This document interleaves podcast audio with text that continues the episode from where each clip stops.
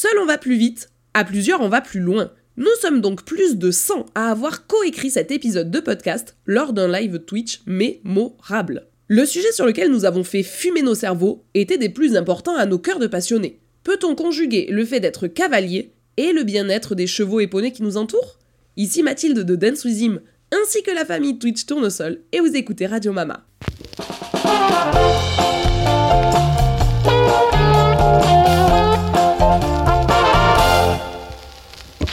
Hello les auditeurs de Radio Mama, j'espère que vous allez bien. C'est avec plus de 100 personnes sur Twitch que nous vous accueillons dans ce nouvel épisode de podcast. Le sujet est un petit peu particulier, la façon de le traiter l'est tout autant. L'objectif était de se fixer un timing avec tous les viewers de Twitch. Nous avions 20 minutes pour brainstormer ensemble, puis 10 minutes pour écrire un plan, et enfin j'ai devant moi 40 minutes pour vous enregistrer un épisode qui, j'espère, sera à la hauteur de vos attentes.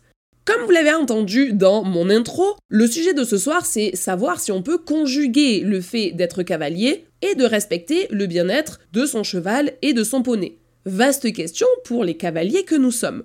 Nous avons ensemble décidé de traiter ce sujet-là en différents points. Le premier sera de se questionner sur qu'est-ce qu'est réellement le bien-être animal. Par la suite, on va faire un listing, une liste non exhaustive de solutions que nous avons pensé à apporter à chaque problème classique que l'on peut rencontrer et qui nous semblent être les plus récurrents. Commençons donc par cette partie 1. Qu'est-ce que le bien-être animal? Et bien sûr, si vous connaissez Radio Mama, vous en avez l'habitude, on aime bien aller chercher des petites définitions. Ici, la définition est d'une source pas très fiable, mais nous l'avons tous trouvé assez sympa et bien adapté, c'est que le bien-être animal, c'est tout simplement l'état mental et physique positif lié à la satisfaction de ses besoins physiques et psychologiques. Ainsi donc, on se rend compte que le bien-être animal, c'est tout simplement le fait de respecter la santé de l'animal, mais également ses besoins naturels. On s'est rendu compte également en discutant ensemble que le bien-être animal ne peut pas se contenter uniquement de ça. Quand on a envie de côtoyer les chevaux, on se rend compte que juste entre guillemets avoir un cheval qui va bien physiquement et mentalement, ça ne nous suffit pas en tant que cavalier on a eu envie de rajouter à ça une couche supplémentaire dans le bien-être pour aller toujours plus loin vers la recherche du bonheur de l'animal. Pour moi ici, et là je ne l'ai même pas brainstormé avant ça avec la commu, ils vont me dire dans le chat ce qu'ils en pensent, mais pour moi le bien-être de l'animal c'est la première étape, la deuxième étape c'est carrément le bonheur du cheval. C'est l'étape encore supérieure. Et pour atteindre cette seconde étape, au-delà même du bien-être, atteindre le bonheur, il va falloir qu'on réfléchisse au confort, à la bienveillance qu'on leur apporte, comment faire en sorte qu'ils soient au mieux, mais également le fait de prioriser l'animal. En faisant passer en numéro 1 l'animal, on va faire en sorte de penser à son bonheur, et si un cheval est numéro 1 dans le bien-être, numéro 2 carrément dans le bonheur, alors je crois que on n'est pas si mal, non? Comme le dit Laila, le bien-être ici serait le socle du bonheur. On commence par le bien-être et par-dessus ça on essaye d'aller chercher un petit peu plus loin et installer du bonheur. Exactement comme le dit Jamari également, le bien-être, ça sera notre minimum. Maintenant que nous avons bien réfléchi ensemble à qu'est-ce que c'est que le bien-être animal et que nous avons réussi à mettre quelques mots sur cette notion, on va pouvoir passer de façon un petit peu plus immersive à quelles solutions nous pourrions réfléchir de façon à pouvoir traiter chaque problème que l'on rencontre lorsque l'on est cavalier de club ou également propriétaire ou même demi-pensionnaire et comment faire au quotidien attention à ce que notre euh, conviction profonde ne soit pas mise à mal. Le point numéro un que nous avons soulevé et qui nous semble vraiment important lors de euh, notre euh, petit brainstorming de 20 minutes, c'était le fait de respecter les besoins fondamentaux du cheval. On arrête l'égoïsme, comme le dit Laila, et on fait en sorte de faire très attention à ce dont il a besoin au fond de lui. On pense également, et ça c'est des fois plus facile à dire qu'à faire, mais à bien l'observer au quotidien. Quand on a l'habitude de voir toujours les mêmes chevaux, et surtout toujours son même cheval, c'est parfois difficile, et là j'ai vraiment une story time à vous raconter là-dessus, d'être bien objectif. Moi, par exemple, qui vois mon cheval tous les jours, eh bien, des fois, j'ai besoin de prendre une photo du jour J et la comparer à une photo d'il y a un mois ou il y a deux mois. Ça paraît bizarre, c'est le même cheval, sauf que non. Il s'est des fois un petit peu dégradé ou un petit peu amélioré, mais en ayant le cheval sous les yeux au quotidien, ben malheureusement, on le voit pas toujours. Le fait de prendre des photos avant, après, ça permet d'être sûr qu'il y a eu une vraie amélioration ou dégradation en fonction des cas. En ce qui concerne les besoins fondamentaux, on va faire très attention à, par exemple, son alimentation, au fait que l'instinct grégaire soit si important. Et c'est là que l'on se rend compte que connaître sa théorie, que ce soit pour le bien-être mental, mais aussi pour le bien-être physique de son cheval, c'est primordial. J'essaye de lire en même temps vos commentaires. Comme nous dit Pauline Setti, c'est comme quand on grandit, quand on se voit tous les jours, on ne s'en rend pas forcément compte, alors qu'avec des photos, ça sera flagrant. Il y a un point sur lequel on avait envie de rebondir, c'est que de par la domestication des chevaux, malheureusement, on les a rendus incapables pour la plupart d'entre eux à survivre dans un état naturel. Ainsi donc, même si on a envie de les voir au plus proche de leur état naturel, même lorsqu'ils sont domestiqués, il y a des fois où ce n'est malheureusement pas possible. Par exemple, les chevaux que nous avons créés au fur et à mesure des croisements, etc., ne seraient plus tous tout à fait adaptés à une vie 100% dehors. On va faire en sorte qu'ils soient le plus proche possible de leur vie à l'extérieur, mais on ne retrouvera pas vraiment l'état sauvage d'origine, comme le dit Laila. Un point qui nous a semblé primordial à soulever, c'était le fait de toujours penser au fait que le sport, soit l'équitation, soit inférieur au fait de respecter l'animal en lui-même. Ça, c'était un point sur lequel on voulait insister et rappeler au quotidien que pratiquer l'équitation, c'est cool, mais ça ne doit pas aller au détriment des besoins du cheval, de euh, son bien-être à lui. Il est donc important de ne pas venir aux écuries uniquement pour se dire euh, ah ben je viens monter à cheval et puis point barre on va prendre le temps de ne pas faire que le monter, mais prendre le temps pour lui, prendre le temps pour notre relation, la relation à pied, venir brosser le cheval, etc. Tout ça, ça va être des coches que l'on va pouvoir faire sur le bien-être mental du cheval. Soit ce n'est pas parce qu'il y a un humain que je vais obligatoirement aller passer euh, une demi-heure, une heure en carrière euh, à galérer. Il y a aussi des moments cool, des moments où c'est juste de la distribution de euh, caresses et de gratouilles, etc. L'objectif donc, c'est d'être cavalier, mais utiliser la monte pour diversifier et complémenter le travail, et faire en sorte que la monte devienne un jeu pour le cheval, que ça fasse partie de son quotidien, oui, mais que ce soit pas un dur labeur, et ainsi donc se rendre compte que le cheval domestiqué, qui a pris l'habitude d'avoir de temps en temps des cavaliers sur le dos, si ces cavaliers-là viennent pas uniquement pour monter dessus, mais aussi pour faire les gratouilles, etc., dont on parlait tout à l'heure, mais surtout, si même le moment de monte est important et intéressant et agréable pour le cheval, alors on a tout gagné. C'est du positif pour tout le monde. Le cheval travaille, le cavalier s'amuse et est content que le cheval ait bien travaillé, et euh, le cheval a réussi à prendre du muscle tout en y trouvant euh, son confort et en kiffant le moment. C'est magnifique. Pour cela, il y a vraiment un point qui est important et qu'on ne répétera jamais assez, c'est avoir du matériel adapté, une selle, un filet, un mort, une cordelette, qu'importe, mais faire en sorte que le matériel même que l'on vienne placer sur le dos du cheval ne soit pas déjà une source de souffrance pour lui qui l'empêcherait d'atteindre l'état de bien-être dont nous parlions.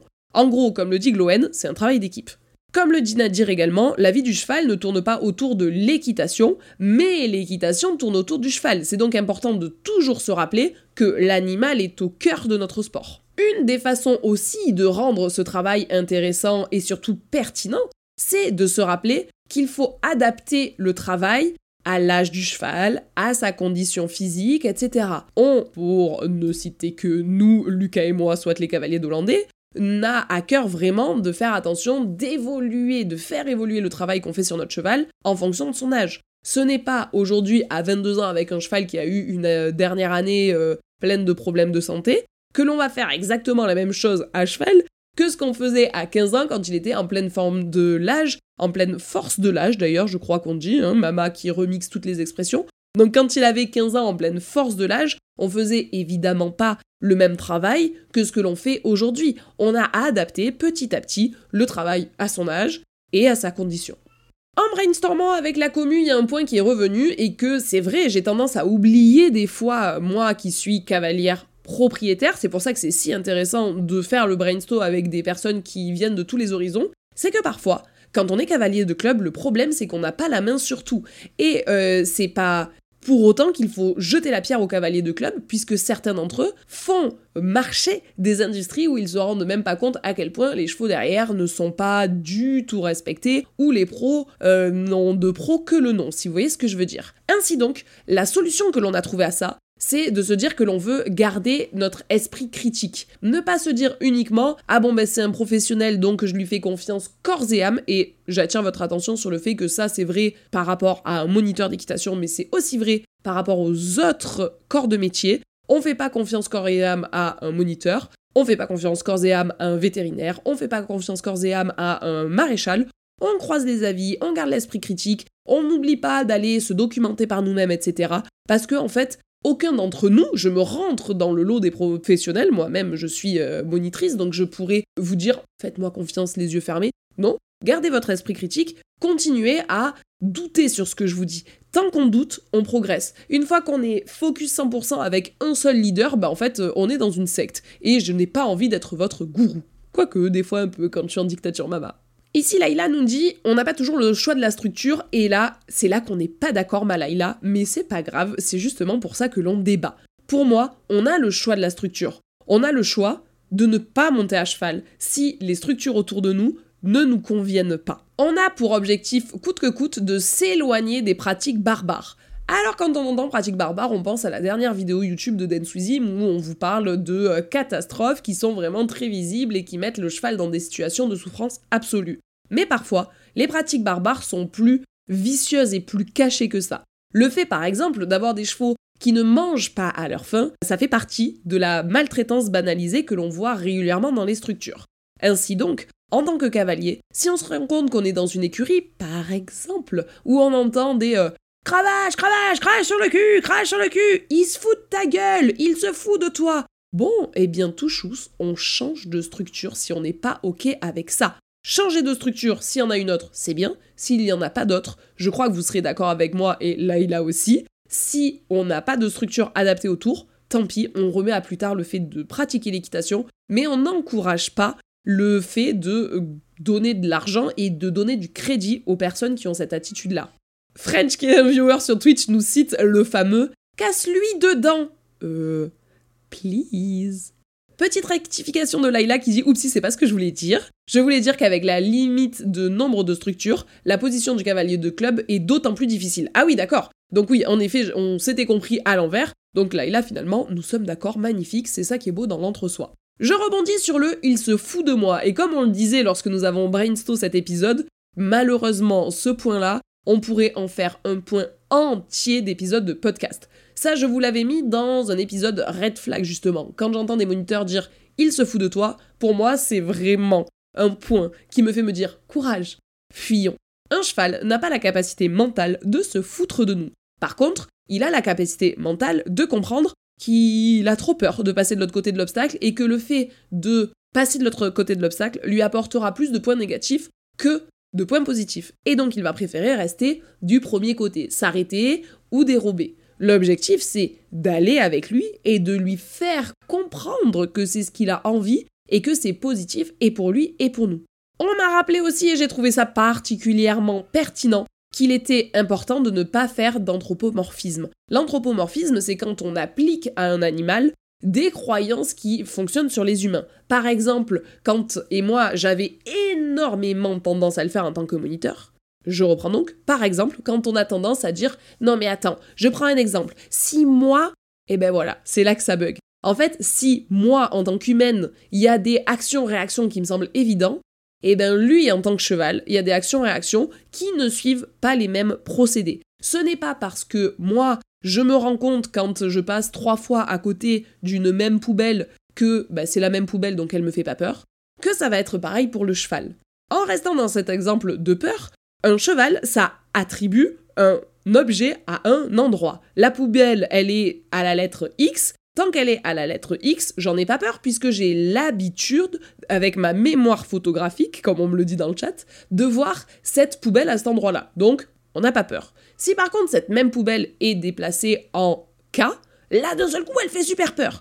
Et ça, quand il se passe des choses comme ça, t'as tendance à te dire non mais il se fout de ma gueule, la poubelle, ça va, ça fait des semaines qu'il la voit, qu'elle soit en X ou en H, c'est pareil. Et lui il se dit mais non mais c'est pas pareil du tout pour moi. Moi mon environnement il est chamboulé. Moi la, la poubelle quand elle était là où j'avais l'habitude, c'était normal. Mais maintenant qu'elle est à l'autre bout du monde, mais qu'est-ce qu'elle fout là, etc.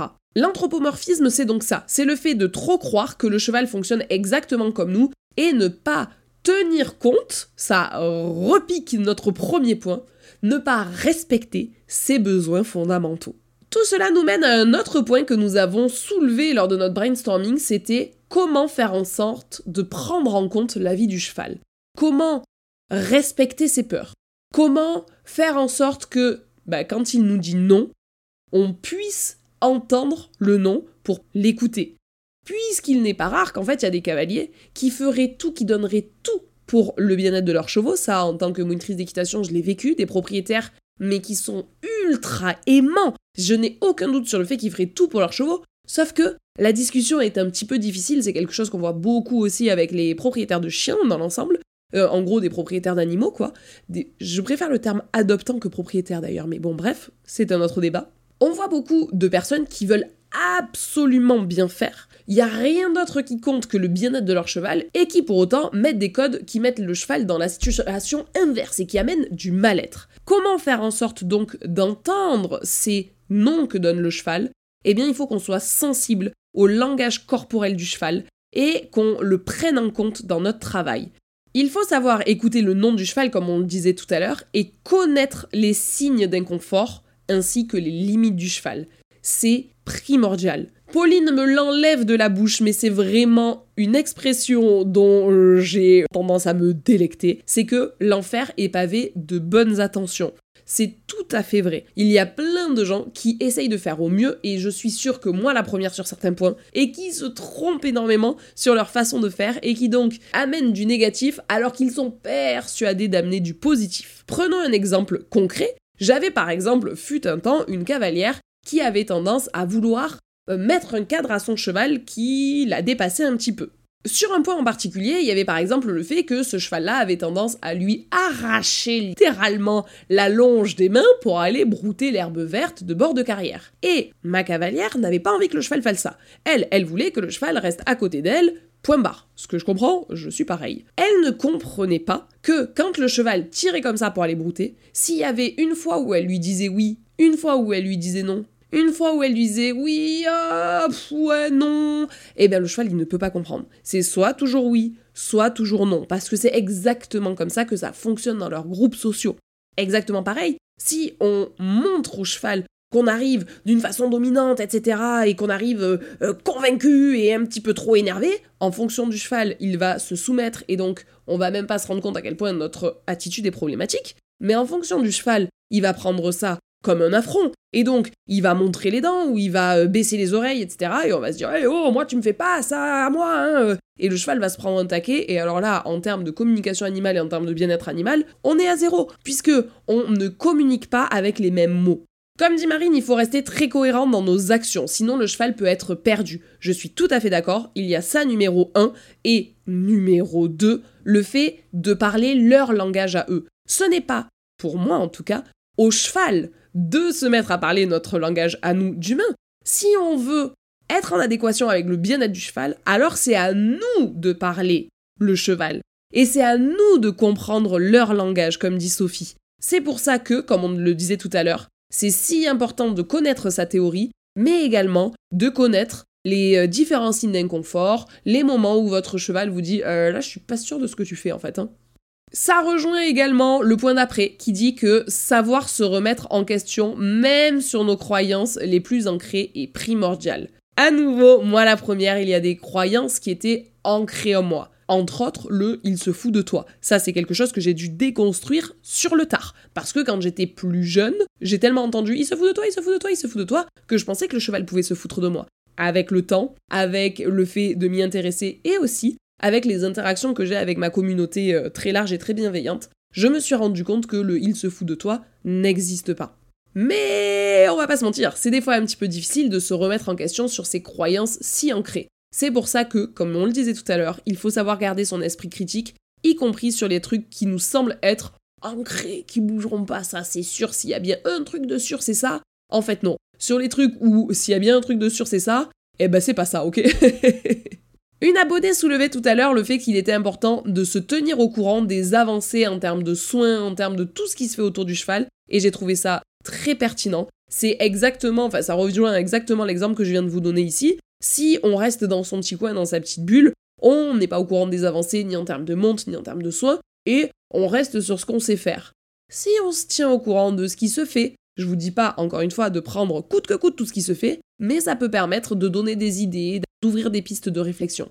Comme dit Kefira, s'autocritiquer c'est aussi important pour devenir meilleur cavalier. Ça, je suis tout à fait d'accord. En gros, comment faire rimer être cavalier et bien-être animal? Eh bien, c'est savoir se remettre en question pour continuer à rester le cavalier qui met le bien-être animal en option numéro 1. On vous conseille aussi de bien vous entourer et de trouver des professionnels qui soient sensibles au bien-être animal. Si les pros autour de vous sont sensibles au bien-être animal, alors c'est une spirale positive. On est sur un cercle vertueux où vous faites attention, le pro aussi, donc le cheval est bien traité, et puis vous et le pro, vous tenez au courant des avancées technologiques et des avancées de soins, etc. Vous échangez entre vous sur ces avancées et donc c'est les vases communicants. Si tu as un savoir et que j'ai un savoir et qu'on partage ces savoirs, on a tous les deux deux savoirs. Par contre, si j'ai un objet et que tu as un objet, si on se les donne, ben on a tous les deux qu'un seul objet. D'où l'importance de partager son savoir.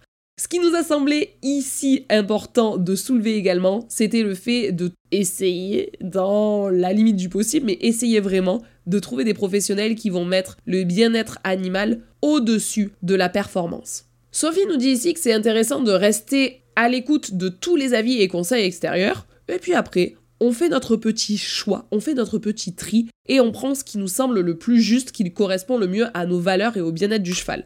Je suis tout à fait d'accord avec ce qui est dit ici, et c'est pas pour rien qu'en fait on se rend compte que être cavalier, c'est être un être unique. Il n'y a que vous qui êtes cavalier comme vous. Il n'y a que vous qui avez été nourri de ce que vous avez entendu, vu, regardé de votre expérience, des chevaux que vous avez montés, des chevaux que vous avez caressés, que vous avez observés, etc.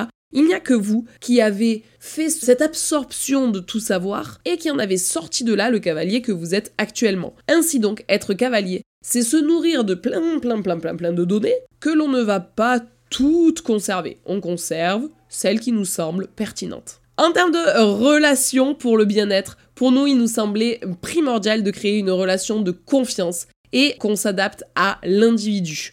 Ici, il a été soulevé le fait de faire du cas par cas et de pas se dire Ouf, c'est un cheval, je connais les chevaux, les chevaux sont comme ça. Ce n'est pas une réalité. On peut pas dire par exemple tous les humains sont cupides ou tous les humains sont égoïstes ou tous les humains sont, je vais dire un truc plus positif, euh, tous les humains sont gentils.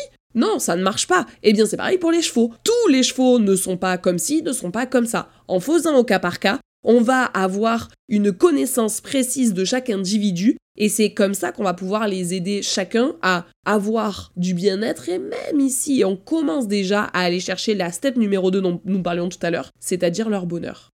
Le dernier point sur lequel notre cher commu a voulu insister, c'était le fait de faire attention aux réseaux sociaux. Que ce soit en tant que viewer, gardons un esprit critique. C'est votre maman créatrice de contenu qui vous le dit, qui vous l'affirme. En tant que créateur de contenu, on montre ce qu'on veut. Vous allez voir un petit peu ce qu'on a voulu vous montrer. Donc gardez un esprit critique, ne vous comparez pas aux autres et surtout ne vous comparez pas à ce que vous voyez sur les réseaux sociaux. On peut tout à fait romantiser chaque relation, chaque expérience.